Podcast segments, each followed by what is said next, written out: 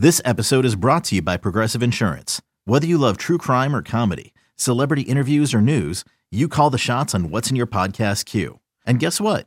Now you can call them on your auto insurance too with the Name Your Price tool from Progressive. It works just the way it sounds. You tell Progressive how much you want to pay for car insurance, and they'll show you coverage options that fit your budget. Get your quote today at progressive.com to join the over 28 million drivers who trust Progressive. Progressive Casualty Insurance Company and Affiliates. Price and coverage match limited by state law. You could spend the weekend doing the same old whatever, or you could conquer the weekend in the all-new Hyundai Santa Fe. Visit HyundaiUSA.com for more details. Hyundai, there's joy in every journey.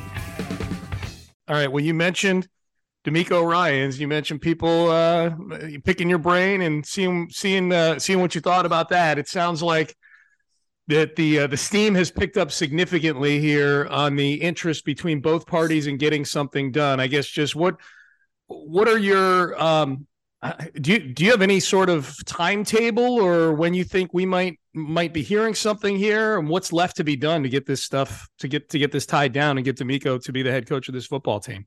They've only interviewed him on Zoom. He's going to come to Houston and do an interview, and I think they'll get it wrapped up. As soon as I saw Jonathan Gannon, the Eagles defensive coordinator, who had interviewed three times and was supposed to come in for an interview, announced he's staying with the Eagles.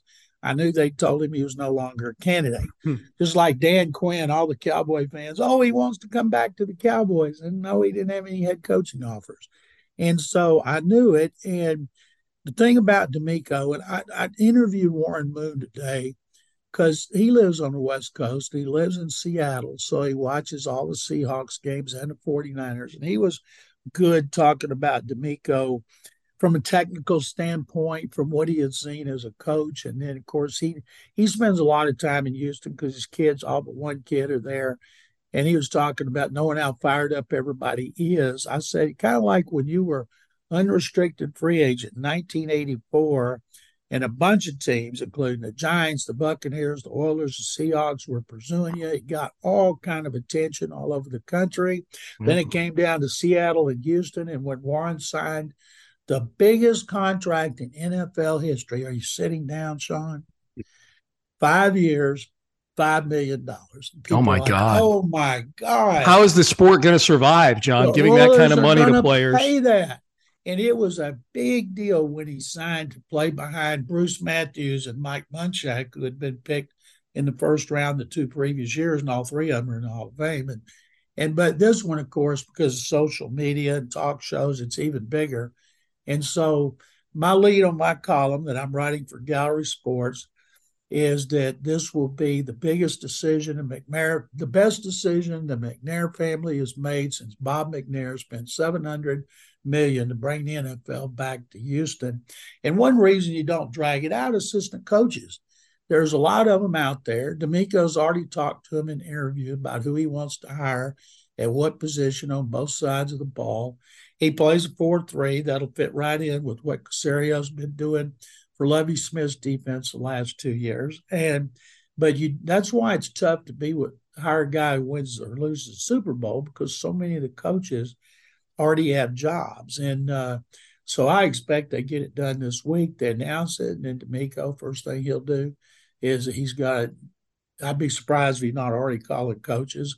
No, he wouldn't do that. That'd be against the league rules. That's Nobody tampering, John. For some, oh, you know, yeah. like it, it, breaks the rules. You can't. oh yeah, nobody would do that. So yeah. I think Houston fans are going to be pumped. I also talked to Moon, who told me he's followed Bryce Young since he was in high school in LA and what he thinks about him and CJ Stroud. So I'll be writing, I'll be writing that uh, right after we get DeMeco settled. John, not to spoil your column, does Warren Moon like both of those quarterback prospects?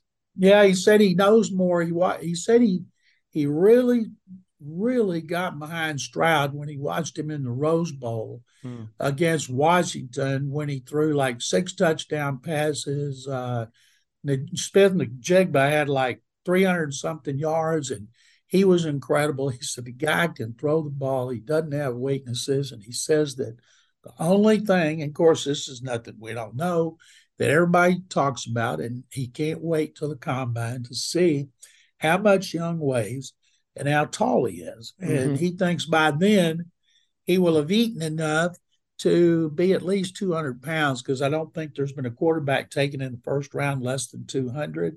And he says no matter how much you love him because of his size, meaning his how thin he is, that you got to worry can he stand up to a 17 game season and you hope playoffs. But uh, he like he really loves Bryce Young just like we do. Yep. Well, and if it's DeMeco and Bryce Young, there's an Alabama connection there too. So there's there is that. Um, John, I guess if as far as DeMeco goes, if we can divorce ourselves for a second of just the fact that he's beloved here because he played here, because of what a great guy he is. You obviously know him.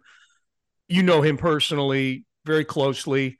If we can divorce ourselves of all that, you've watched all these coaching cycles and all these different different candidates through the years, you know, go through the ringer and how it winds up is not always the same as how they're looked going in. Obviously, not all these coaches are going to survive, but as far as if we're grading them at the prospect level before they before they've coached a game, just the level of prospect that they are to be a head coach, what would you what what kind of prospect is DeMeco Ryans? Is he like a five-star coaching prospect? Is he considered a primo coaching prospect?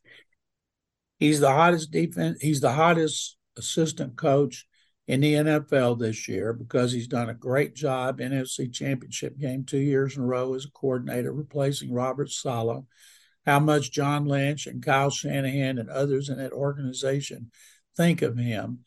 And uh, you never know when a guy's never been a head coach and he has as little experience as a as a, uh, a coach as he does. I, I wrote a column uh, this week with Kyle Shanahan talking about him from a technical standpoint, being a leader and everything. And he would he would unite the fan base. I, you know, people want Kubiak was big. Gary had a lot of Super Bowl rings when he was hired, and he came from Denver, big time team, and he came home to Houston. And the news conference was so big they had it at the Moody Center downtown. It was hmm. packed with family, friends, and fans, and and uh, DeMeco has a lot of ties to Houston, but when it comes to to him. If he he would have could have interviewed in in Indianapolis and he could have interviewed in Arizona.